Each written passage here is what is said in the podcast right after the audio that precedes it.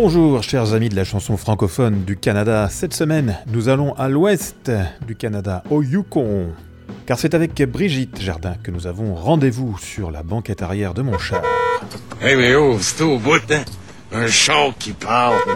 Alors Brigitte, c'est une jeune Québécoise qui au cours d'un voyage dans le pays est passée par le Yukon et depuis, elle s'y est installée. Elle nous dira pourquoi.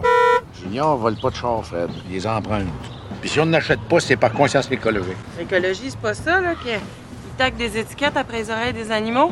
Son univers musical se nourrit d'influences franco-cajun, là aussi à la suite d'un voyage en Louisiane. Alors Brigitte, c'est une artiste émergente. Elle incarne à elle seule la nouvelle génération franco hors Québec. Arrête ton chien, c'est des nuls.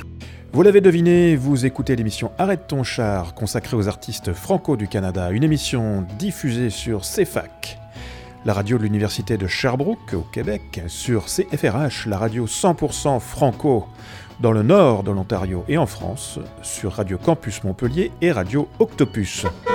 Sans oublier l'Alliance des radios communautaires du Canada qui propose cette émission dans sa programmation. Bonjour à toutes et tous.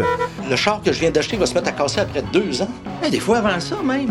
Mais ça, c'est normal, c'est de la mécanique. Hein? Mais il n'y a pas déjà une garantie avec le char? Ben oui, mais elle couvre pas les affaires qui cassent. Fait une chose à la fois, là, je vais commencer par aller chercher votre prêt. Allez, on s'en va dans le Yukon. Bonne route en compagnie de Brigitte Jardin. Arrête ton char, Robert, Ouais, ouais, et, et tu en souffles. Ah oui, c'est pénible. et alors, dans ces cas-là, qu'est-ce que tu fais? Euh, Un je- petit tour. Un petit tour. Ouais. Allez, hey, go, allez, go. Et je m'appelle Brigitte Jardin, autrice, compositrice, interprète émergente de White Horse au Yukon. Et on écoute Arrête ton char.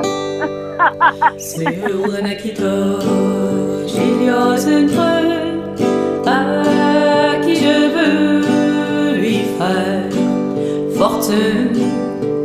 J'ai que mes dimanches pour aller la voir.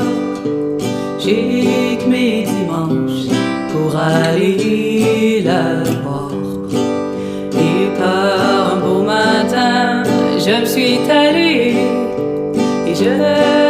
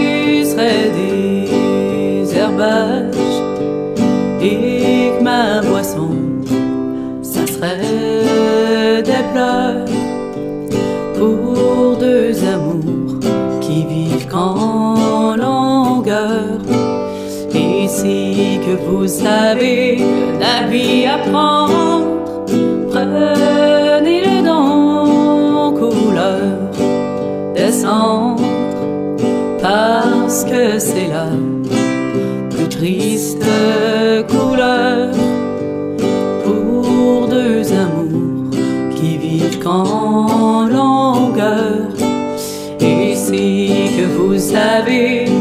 un habit à prendre, prenez-le dans couleur descendre, parce que c'est la plus triste couleur pour deux amours qui vivent qu'en longueur. Donc, le Yukon, c'est au nord-ouest du Canada. Donc, c'est le territoire le plus à l'ouest qui est à la frontière là, de l'Alaska. Donc, euh, le Yukon, euh, voilà, c'est un, beau territoire qui occupe une petite population humaine de seulement 30 000 personnes. 30 000 personnes, c'est exactement ça, pour une surface correspondant à l'Espagne. C'est fou ça. Oh mon Dieu, c'est une. J'avais jamais fait une comparaison, une comparaison aussi, euh, aussi précise, mais j'avoue que, euh, ouais, non, culturellement puis géographiquement, ça l'amène vraiment euh, euh, une atmosphère. Puis, euh, en fait, non, excusez, là, j'a- j'allais dans une direction, puis là, je pense à une autre. Donc, dans le fond, c'est ça, de comparer comme ça, j'avoue que c'est intéressant. J'avais jamais vu ça comme ça. 30 000 personnes sur un territoire comme ça. Euh, et combien de francophones? Ah, Ah, ça c'est une bonne question parce que la communauté francophone, en fait, s'élargit d'année en année. Euh, moi, je suis arrivée en premier en 2007. Euh, déjà à ce moment-là, euh, la population francophone faisait le un tiers de la population de Whitehorse. Donc, pas de, du Yukon au total, mais de Whitehorse, la capitale. Où, à l'époque, on était 25 000. Je pense qu'on est rendu peut-être 27 maintenant. peut-être 28 000. Euh, donc, euh, c'est la troisième plus grande population francophone au Canada, hors Québec. Après l'Ontario et le Nouveau-Brunswick, on a le Yukon. Donc, c'est quand même euh, impressionnant de, de constater qu'il y a une communauté aussi vivante et grande euh, au Yukon de Français, de francophones. Brigitte, pourquoi on ne repart pas du Yukon? Ah, ça, c'est une super bonne question. On ne repart pas du Yukon à cause de la qualité de vie. Puis quand je dis la qualité de vie, ça comprend la qualité de l'air qu'on respire, ça comprend la qualité euh, de la vie culturelle, la qualité de la vie de la communauté. Donc, moi, je dirais que la qualité de vie qui comprend beaucoup, beaucoup d'aspects fait en sorte qu'on ne repart pas. Puis si on repart, on revient presque assurément.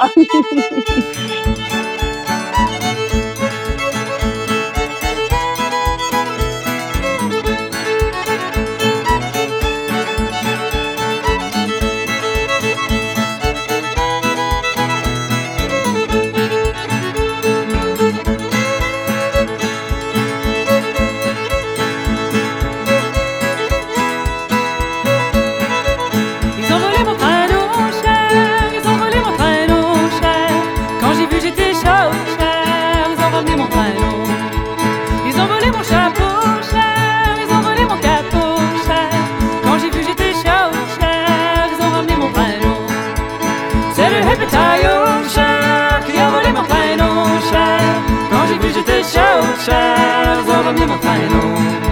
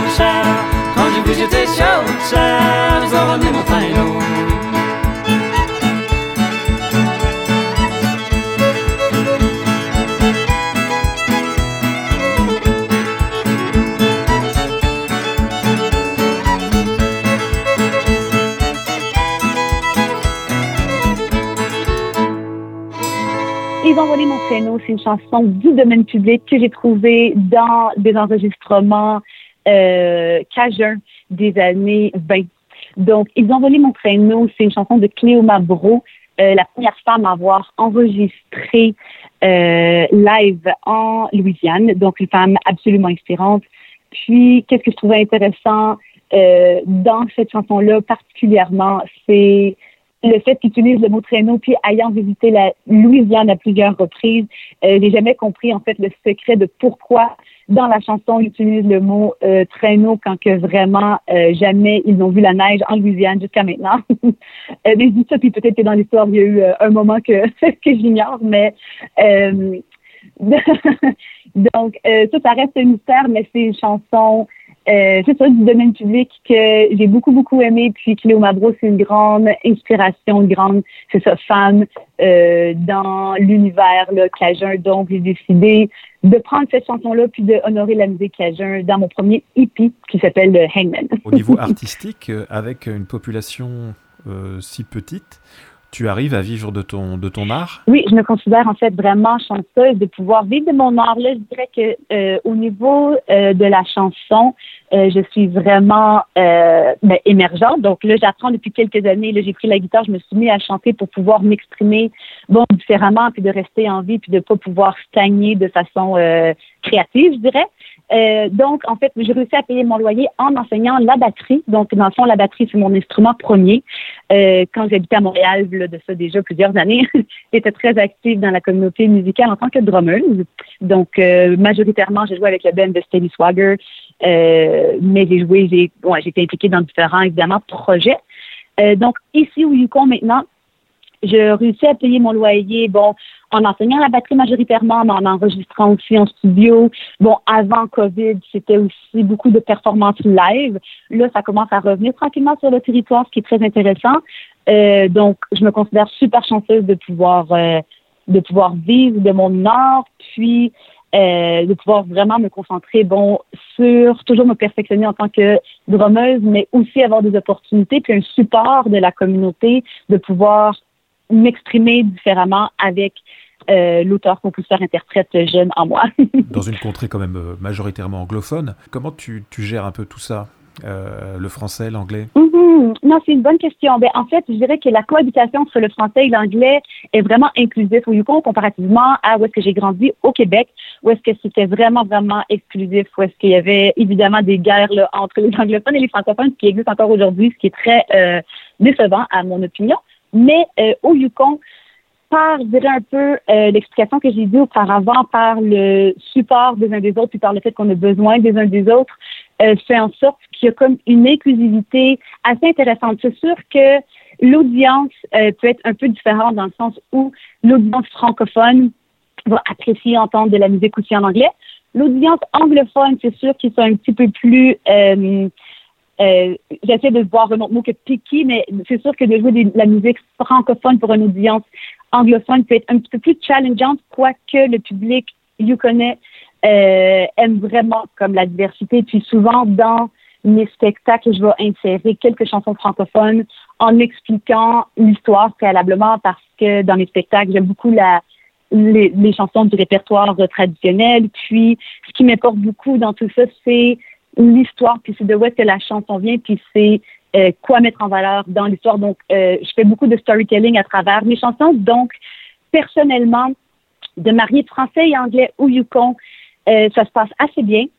Euh, mais c'est sûr que dans une industrie plus comme nationale, je suis en train de réfléchir, bon, si j'enregistre mon prochain album, est-ce que je le fais bilingue? C'est peut-être pas, c'est peut-être pas aussi gagnant que d'y aller vraiment, euh, de, de, de, mettre les choses dans leur propre boîte. Donc, d'y aller avec le français pour un projet, puis l'anglais pour un autre projet. Pour l'instant, vu que je suis en exploration, c'est un melting pot, je mélange tout, puis j'ai l'impression que d'autres artistes francophones euh, sont dans le même bateau où sont vraiment supportés euh, par la communauté anglophone. Je pense par exemple à un band connu qui roule depuis longtemps qui s'appelle Soir de semaine. Eux, c'est exclusivement francophone. Puis dans leur public, il y a énormément d'anglophones qui ne parlent pas le, français. Donc c'est inspirant à voir que le français ne meurt pas du tout au Yukon. Il y a qui je veux lui faire fortune mais que mes dimanches pour aller la voir. J'ai que mes dimanches pour aller la voir.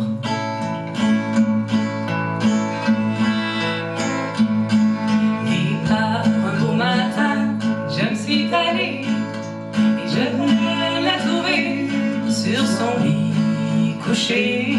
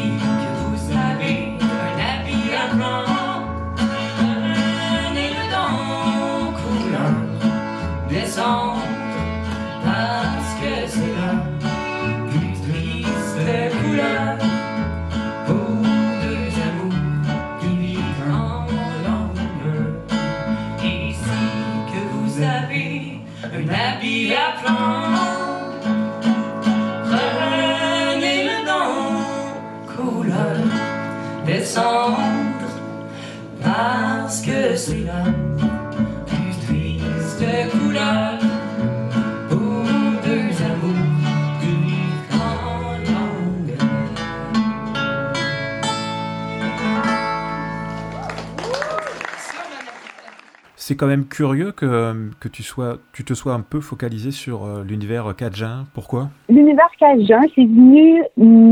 En fait, ça m'a comme attrapé, ça l'a attrapé mon cœur assez rapidement. Euh, quand j'étais au Yukon, j'avais des amis qui performaient de la musique cajun.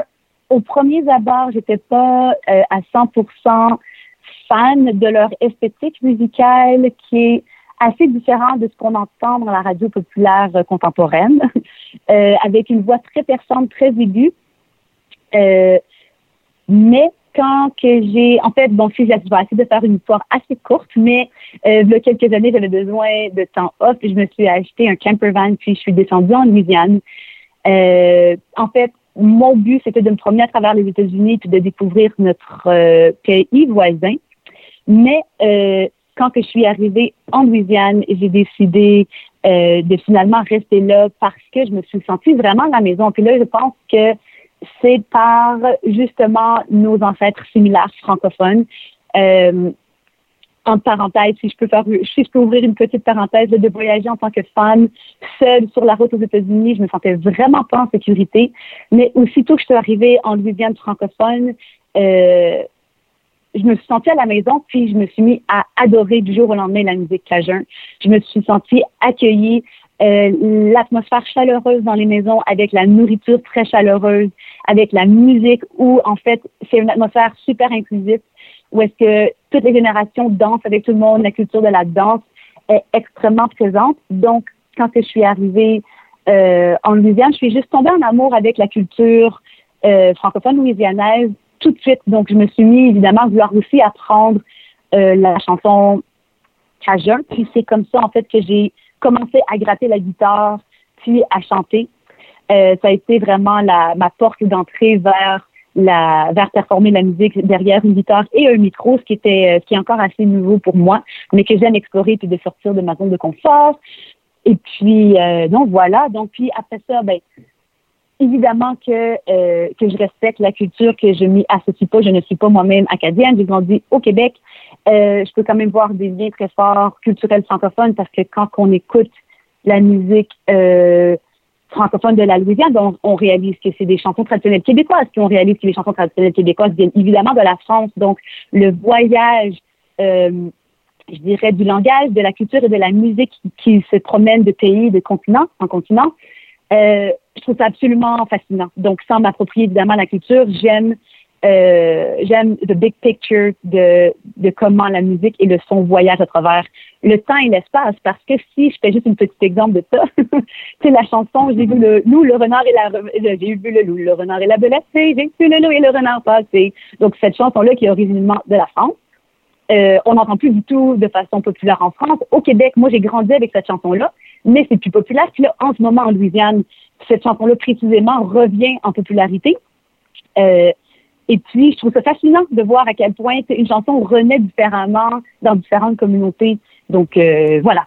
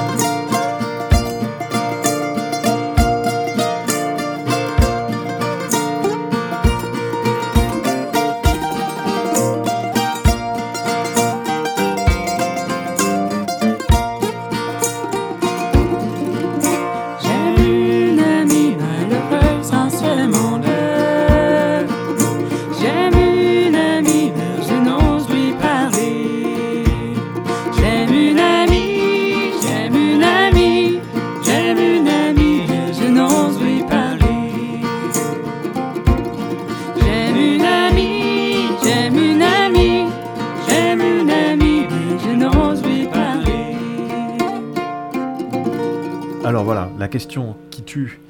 Euh, si tu avais une œuvre euh, francophone à faire jouer maintenant, laquelle serait-elle? Je dirais une de mes récentes découvertes de la chanson qui s'appelle Mon vieux mari de Cléoma Bro.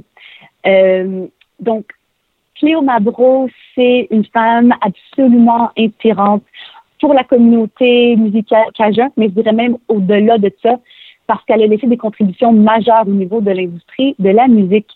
Euh, en fait, premièrement, c'est elle qui a enregistré le, premier album Cajun en Louisiane qui s'appelle Allons à Lafayette. Donc ça, c'était un enregistrement en 1928. Et puis, euh, Cléo c'est une des très, très rares femmes de son époque. Puis là, je dirais même la seule à ce moment-là de euh, faire de la musique live sur scène. Puis là, quand je dis sur scène, c'est parce que, évidemment, la musique, euh, c'est pas depuis euh, 1928 que les femmes ont commencé à, euh, à faire de la musique puis à chanter. La musique, ça fait partie de nos communautés depuis, euh, ben, depuis toujours, ou depuis très, très, très, très, très, très, très longtemps. Euh, D'ailleurs, là-dessus, il y a une compilation de musique cajun de femmes qui performent dans leur maison qui a été, qui vient d'être ça s'appelle Woman's Home Music, pour démontrer à quel point que la musique vivait depuis longtemps, mais à travers évidemment euh, les quatre murs de la maison, en étant super occupée et en changeant des couches et en cuisinant de la nourriture, ben la musique était là. Mais Cléo Mabro, ce qui est spécial, c'est que elle a sorti la musique de la maison, puis elle l'a emmenée sur la scène. À ce moment-là, c'était absolument, euh, je dirais, inapproprié, je dirais même euh, immoral de voir une femme avoir du plaisir sur une scène. Puis Cléo Mabro, elle a dépassé la stigmatisation, est allée sur la scène. Puis j'étais vraiment, euh, en fait, impressionnée de lire que, en fait, elle, elle jouait dans une cage. Elle était protégée dans une cage de fil de fer pour être protégée des objets qui pouvaient être lancés sur elle.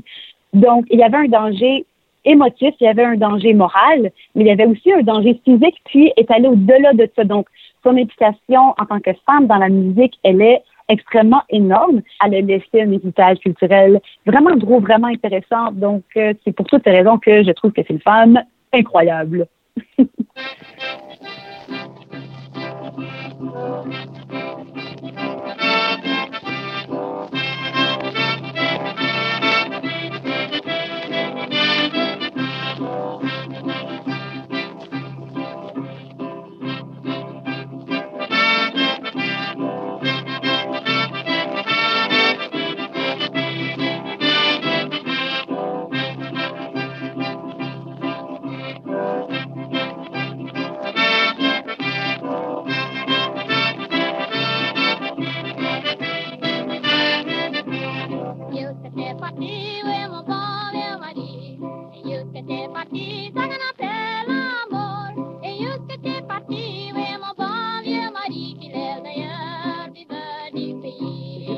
café.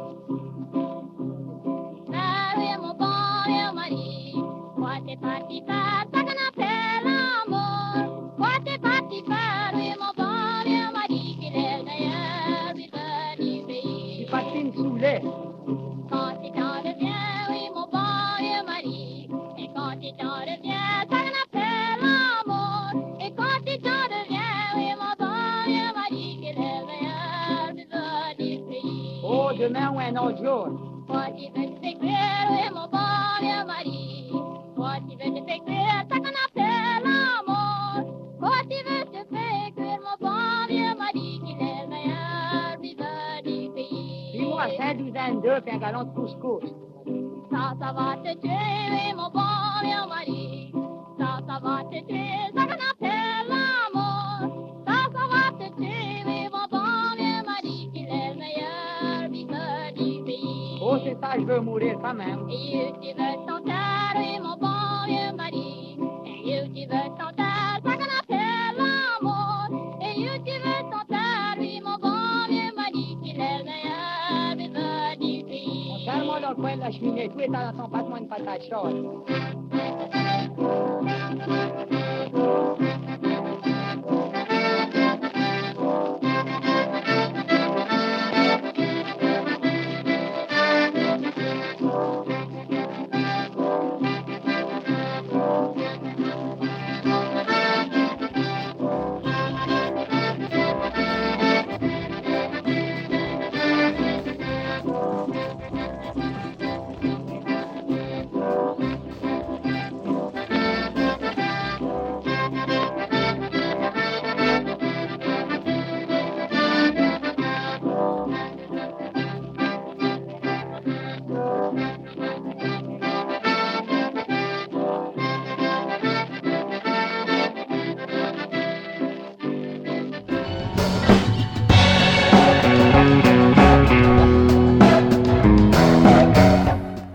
Arrête ton char, c'est terminé. On se retrouve la semaine prochaine.